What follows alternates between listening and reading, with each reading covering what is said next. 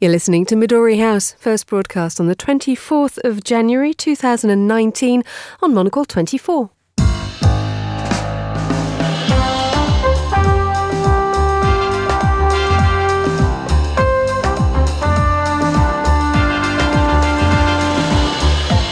And welcome to Midori House, coming to you live from Studio One here in London. I'm Emma Nelson, and on today's show, Donald Trump wades into the crisis in Venezuela by supporting the opposition leader's claims to the presidency. In return, the current president kicks out American diplomats.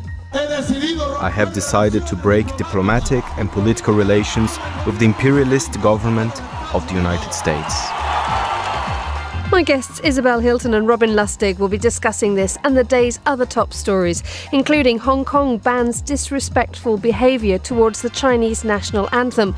We look at a state whose course seems set towards tighter control by Beijing.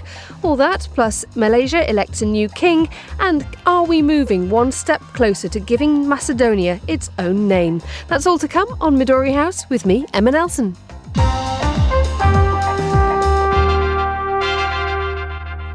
And my guests today are Isabel Hilton, editor of China Dialogue, and Robin Lustig, journalist and broadcaster and former presenter of The World Tonight on BBC Radio 4. Both of you are former presenters of The World Tonight. So I shall just uh, kick off the pro- programme straight away because within the last 24 hours, Venezuela's political crisis has adopted a breakneck speed. First, the opposition leader Juan Guaido declared himself interim president to a crowd of thousands at a rally. Now, that would have been enough to shake the incumbent, President Maduro, perhaps not enough, though, to cause a genuine threat to his power. And then Donald Trump waded in, tweeting that the United States recognise Mr. Guaido as Venezuela's leader. The citizens of Venezuela, he said, have suffered for too long at the hands of the illegitimate Maduro regime. President Maduro has responded by giving American diplomats in Venezuela 72 hours to leave. Well, where do we begin? Isabel, where do we begin with this? Because we've seen this social government that's socialist government that's wrecked the country for years and years and years now, but something just seems to be a bit different at the moment. Well, I think something is a bit different, um, and this is quite an interesting event. I mean, the United States tried this uh, once before in 2002, and it was a bit of a disaster. Uh, they tried it against um, Hugo Chavez, um, sponsored a coup, uh, which had, you know, kind of Washington written all over it. This was under Bush. Um, and um, the, the beneficiaries of the coup came in and said, We're doing this for democracy, and immediately suspended Congress. And at that point, Chavez was hugely popular. And the people went out in the streets and they, they just forced a retreat. Now, what's different this time is that, of course, um, Maduro is hugely unpopular, and the people on the streets, genuinely on the streets, have a genuine grievance. Now, it's not just the United States that has recognized this move. Um, and I, I should say that the Congress is fairly widely regarded as legitimate, whereas Maduro's last election was pretty much recognised by no advanced democracies. So the EU has come out, you know, supporting the, the, this initiative. Those against include Mexico, Russia, and China. Um, but interestingly, Mexico is the only Latin America country that that has um, come out in support of Maduro all the rest, and this is really striking, despite the rather kind of clumsy intervention by Trump on Twitter, all the rest are pretty much supporting Guaido. And we'll see what he does now. But the problem is that the army is still backing Maduro. Maduro is refusing to leave. So I think we should recognize that this is going to be complicated and quite what the United States is prepared to do to move the situation on remains a little obscure. So, Robin, who is this young man in his 30s, Gallardo, who seems to have got the, the, the, the support not only of thousands of people in Venezuela himself, but as Isabel just said, the support of several very influential South American countries. Well, I suppose the first thing one has to say is, is he's not Maduro, and uh, he's young, he's a fresh face. Uh, he obviously is popular by very virtue of the fact that he possibly does represent something new and something different. The poor people of Venezuela have been through a really grim time over the last several years, ever since the collapse of the oil price, which in effect meant that the government could no longer buy support by what in the beginning of the Chavez era were very popular social programs to bring a lot of people out of poverty, to provide education and health and jobs and housing, all of that.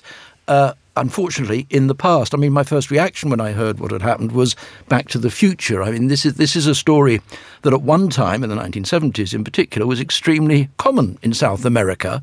Uh, coups uh, sponsored or backed or supported by the United States, uh, one illegitimate government following another.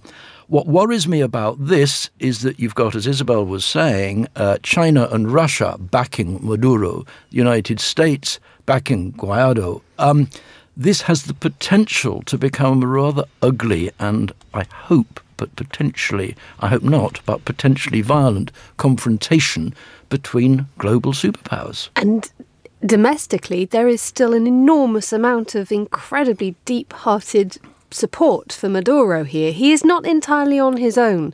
Publicly, He's not entirely on his Thousands own. of people turn up to, to his rallies. Yes. Privately, the country's breaking. Yes, but but you know, people do turn up to his rallies. There are you know, there's a large government payroll, you know, and there is um, there is a, a you know lingering uh, sentiment about the about the Bolivarian revolution, the Chavez revolution, which did try to correct you know monstrous economic injustices which prevailed in Venezuela. So it's not it's not that there are no sentiments, and of course Maduro will blame the United States, and Trump has made it easier for him to do that. He will blame sanctions and so on.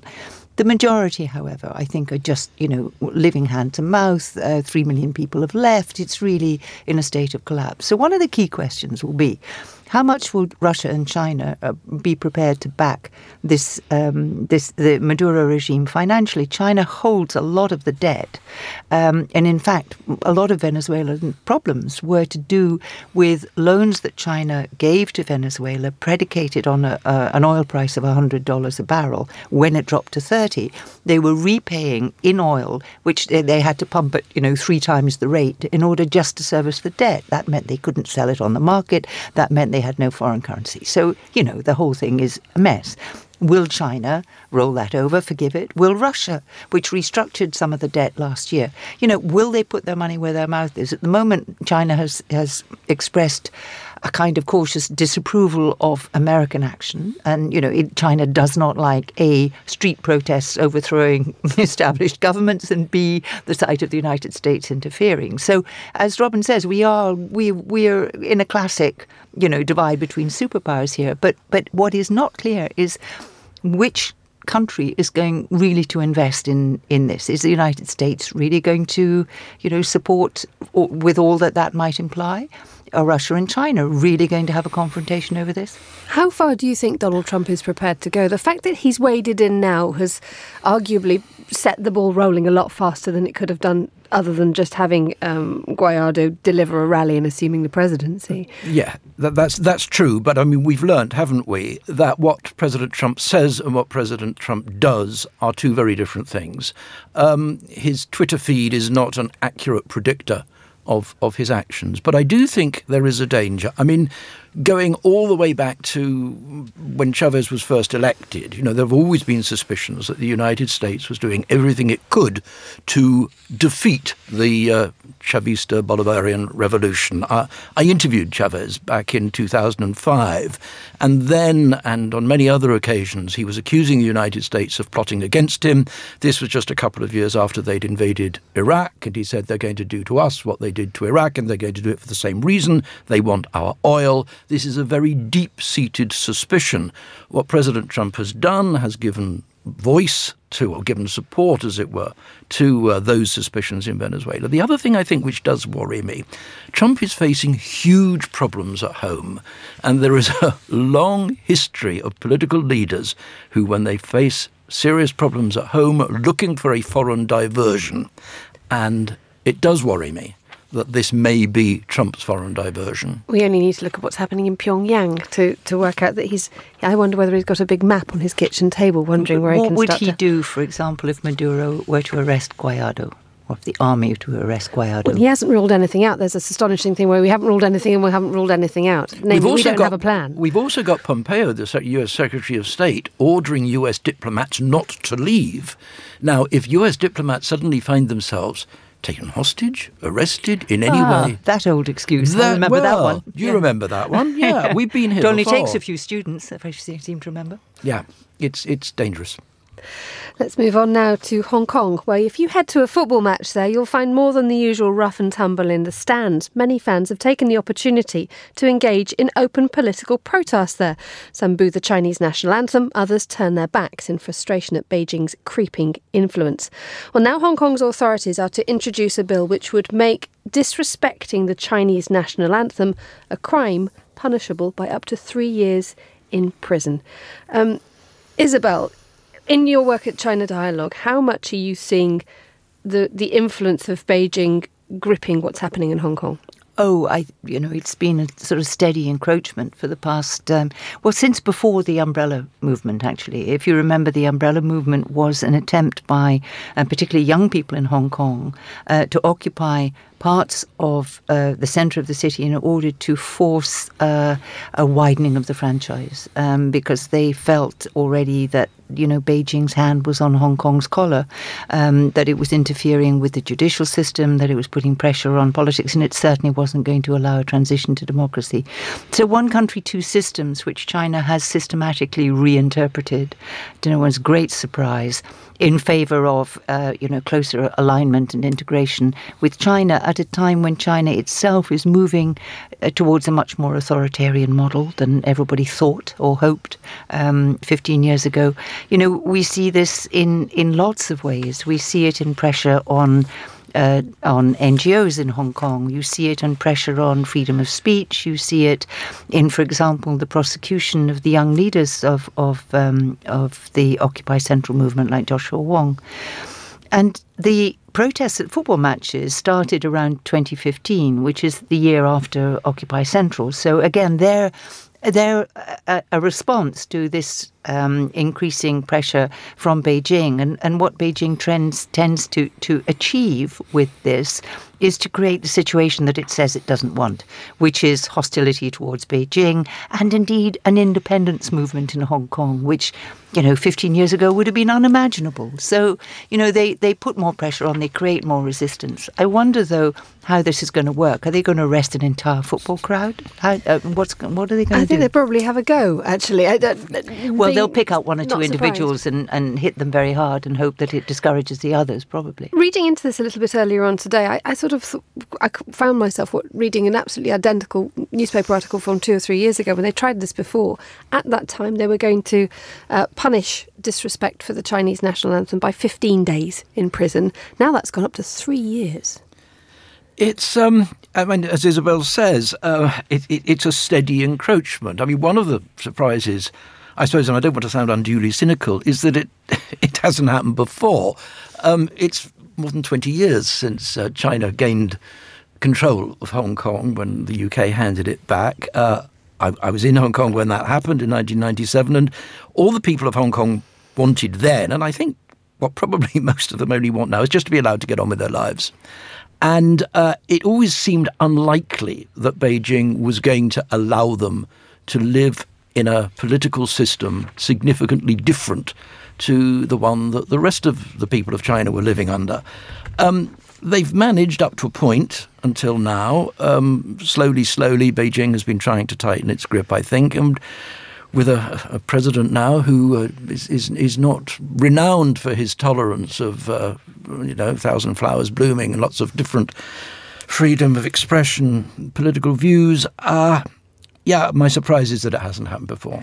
Um, what I was thinking about when you were saying um, you know, people wanting to get on with their lives is the very open way in which the Chinese mainland is now visible when you go to Hong Kong. That the skyline five years ago had skyscrapers with Western names on them, and now half of them are Chinese companies coming in. So, Isabel, the, the ability for people to get on with their lives Chinese influence economically, socially is is absolutely knitted into society now, isn't it? Yes, and and actually, if you if you, if you're in Hong Kong, I mean, uh, what I hear in Hong Kong, and and what is visible, you know, in in various ways, is a resentment of Beijing amongst uh, really across the board. And it's partly because the people of Hong Kong are not northerners. You know, they speak Cantonese or, or, or Fujian. They're, they're, they're southern Chinese. They, and that has always been a big divide in China. They don't, they, they, there are protests about the compulsory use of Mandarin, for example, which is, you know, the northern dialect of Chinese in the official and the official dialogue dialect. And, you know, people don't speak Mandarin in Hong Kong. They don't like it. They don't like interference in their school system or the university system. And and and actually with things like the kidnapping of, you know, the Hong Kong booksellers and a very prominent Chinese businessman from who was taken from a, a hotel in Hong Kong a couple of years back, people are beginning to feel a little unsafe. There have been attacks on journalists of, of a very unpleasant kind. And I think that this is going to spill over to foreign businesses too. I mean, if I were a Canadian businessman, for example, I'm not sure that I would go to China at this point, or indeed an Australian right now. And so once you start getting that kind of unease, and Hong Kong, for all its faults, was was a, a, a, sound judicial system. Had an, it was pretty uncorrupt, and you were pretty safe. You could you know you could walk around Hong Kong without fearing that you were going to be snatched and taken to to Beijing you, that's no longer true. And you see in the kind of surveys of youth opinion in Hong Kong, you see an increasing pessimism um, and young people thinking that they don't have a future there. And from the point of view of other countries trying to deal with Hong Kong, um, we had the expulsion of the Financial Times' editor from Hong Kong simply for being part of a, an open discussion organisation. Um, journalists travelling to Hong Kong are being warned by their newsrooms that their phones will be tapped, that they will be followed. Um, how does that affect a journalist's ability or the rest of the world's ability to see what's really going on? It makes it more more difficult, doesn't it? But you see, the, the, the question which I've always had in the back of my mind is whether this this formula, one country, two systems, which allowed the relatively painless transfer of Hong Kong from UK control to Chinese control, is actually sustainable indefinitely, or was it always implicit that at some point in the future, Hong Kong would become an integral part of the People's Republic of China and it would be ruled in the same way? Or, or was it always going to be something separate? And I'm not sure that question has ever really been answered. Well, it was explicit, actually. It was in the in the agreement that, that Hong Kong's way of life would remain unchanged for 50 Did years. you believe that, though? No, because, and I'll tell you why. Um, because this is not the first time one country, two systems has been tried. It was also in the 19 point agreement for the peaceful liberation of Tibet, so called, uh, which was signed between the government of the Dalai Lama as a sovereign government and the Chinese government. And within just a few, I mean, this was early days and full of revolutionary fervour. But within a very short time, uh, that that was being encroached upon. Uh, there was it provoked an uprising in in in Tibet in, in 1959, the flight of the Dalai Lama. So you know we've seen it before. But also looking to the next big question is you know what about Taiwan? Because Taiwan is watching this extremely closely, and they don't believe in one country two systems either. I think when the agreement was signed it was still widely hoped, uh, if not assumed, that the that that China would become a more liberal and inclusive uh, polity itself, and that therefore, you know, come you know the four or five decades that that would take, this would be a less painful uh, moment. But since then, we've seen China go in the opposite direction. Finally, on this, Isabel, are there other countries who are ta- who are now looking at what's happening in Hong Kong and thinking? okay, our authorities can feel empowered to do the same to satellites to and to the way that we represent ourselves public and the way we treat people? Well, I think that you, the world is increasingly, you know, becoming more authoritarian. It's not. It's not just China. I mean, it's India, as we know. It, it, it elements of, of you know polity in in in the United States are, are, are pretty disagreeable. Uh, Russia and so you know this is not this is not a high point of, of democracy, tolerance, and inclusiveness around the world. Um, and China, you know, the degree to which China influences and, and, and sets the weather for other countries shouldn't be underestimated. It's certainly trying. And that's also what's provoking a backlash elsewhere. My guests today on Midori House are Isabel Hilton and Robin Lustig. You're listening to Midori House, and coming up next, Malaysia elects a new king, and Macedonia tries to choose a name. Stay with us. Perk up and tackle Monocle's Fit February issue. This is an essential guide for those looking to get in fighting shape for 2019. First up, we take a look at the people leading the way in whittling their nation's waistlines from Qatar to Tonga to Norway. On to the business section, where we sit down with Airbus's CEO to talk about what's in store for aviation, before checking out the company's streamlining and speeding up deliveries. In culture, we meet Rome's top art restorers, and in design, we touch down in Palma to meet OHLAB, the smart architecture firm that's transformed a palace into a sleek hotel. Monocle's February issue is out now. Get your copy today or subscribe at monocle.com.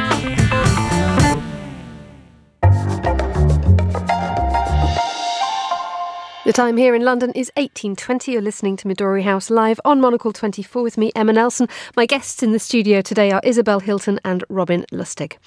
Well, will the almost three decades long row about what to call Macedonia ever be settled? Well, we may, just may be on the verge of putting the dispute to rest once and for all, but not quite. Greece's parliament is currently debating whether to agree that the nation which called itself Macedonia with the breakup of the former Yugoslavia will be called the Republic of North Macedonia but to this day the rows continue.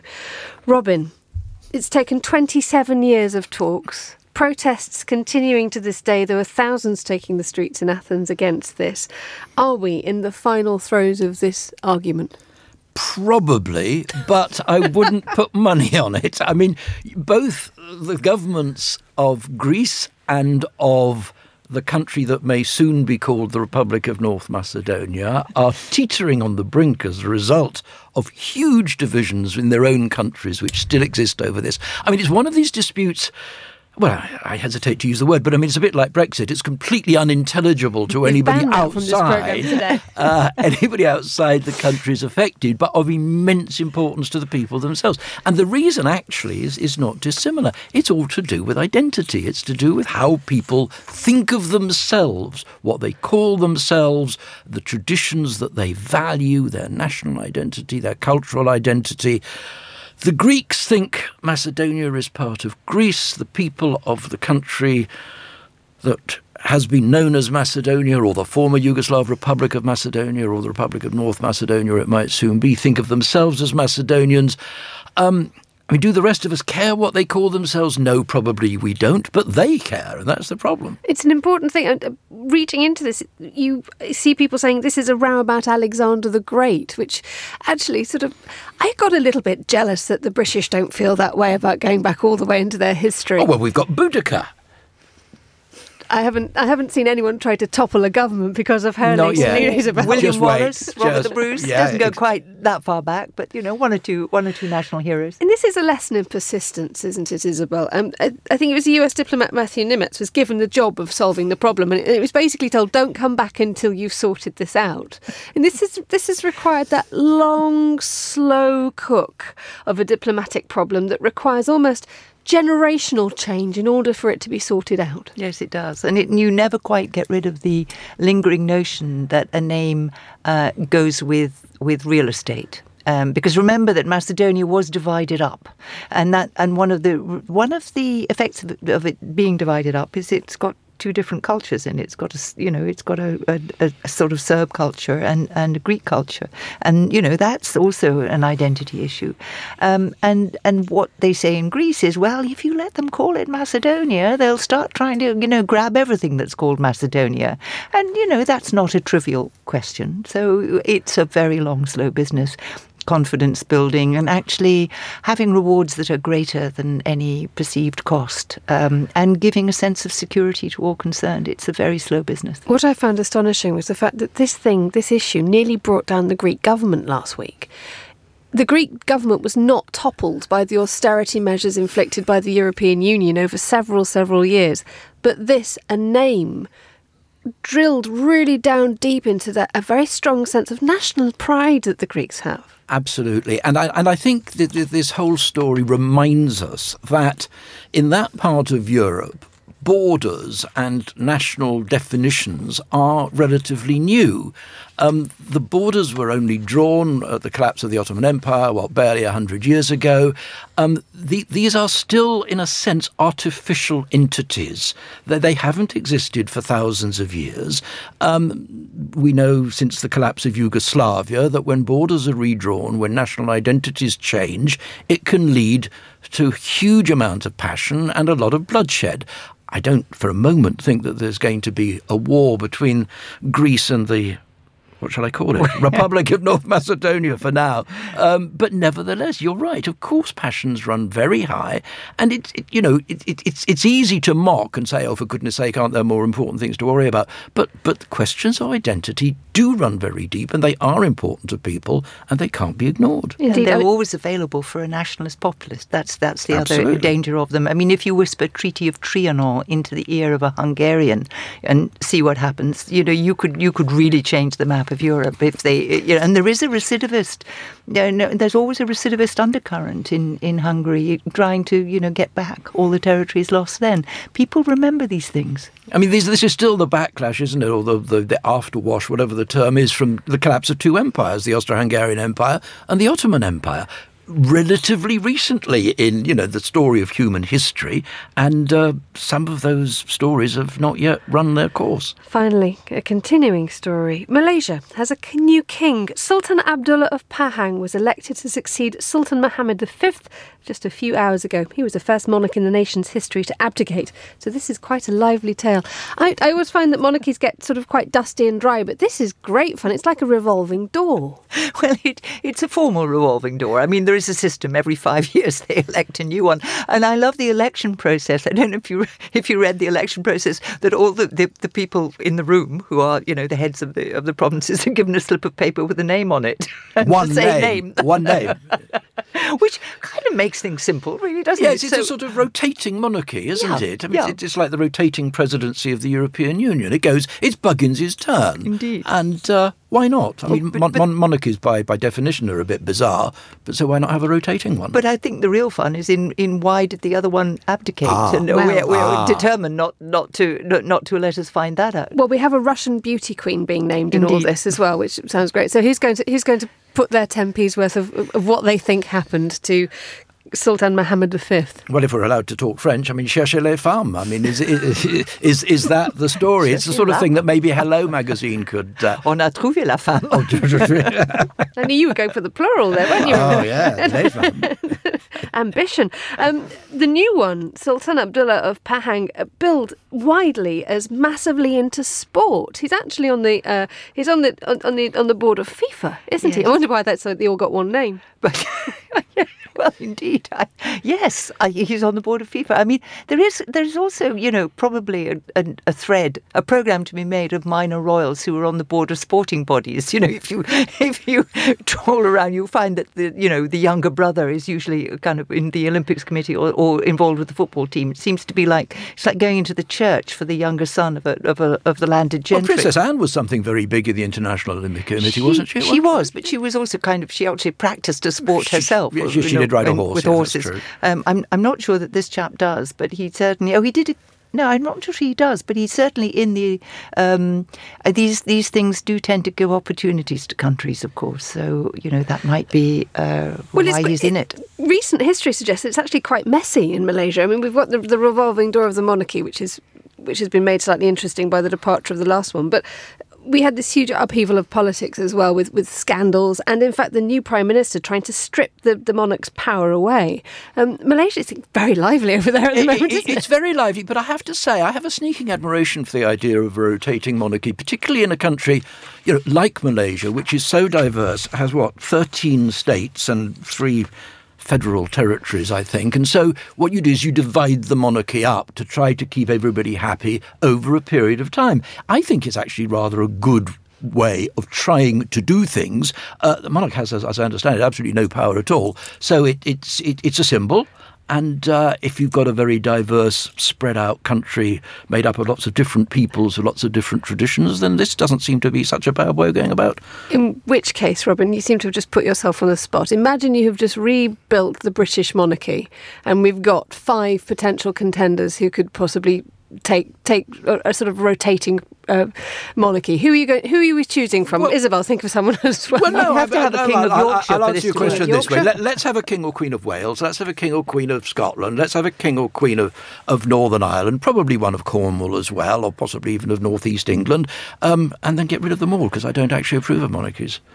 Robin Lustig and Isabel Hilton, thank you very much indeed for joining us on Midori House. My thanks to our producer, Fernanda Augusta Pacheco, our researcher, Marta Libri, and our studio manager, David Stevens. More music next, and at 1900, it's The Urbanist, and we'll have more on the day's main stories on the Monocle Daily at 2200. Midori House returns at the same time tomorrow, that's 1800 London time.